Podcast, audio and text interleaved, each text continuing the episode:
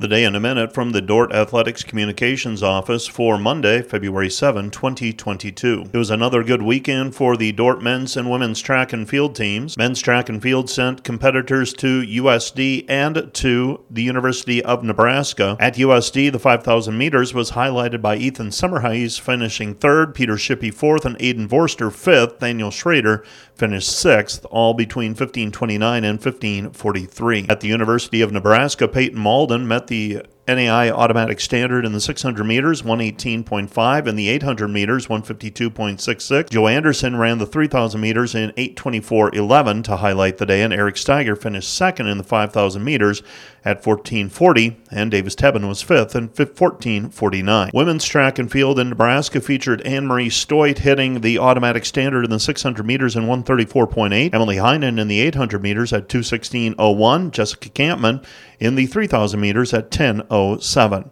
four by four hundred four hundred meter relay team of Stoet, Baker, Heinen, and Koistra finished fifth in three fifty-three fifty-seven, meeting the N A I A automatic standard. Men's volleyball lost to Jamestown three sets to one. Very competitive match, a very competitive match, though.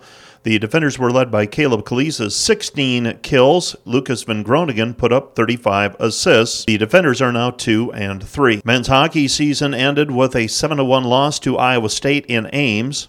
Men's basketball lost a ninety-two sixty-two decision, and the women's basketball team won its thirteenth game in a row with a seventy-six sixty-nine victory over Concordia, marking the first time since the formation of the G PAC that the Dort women's basketball team has swept Concordia.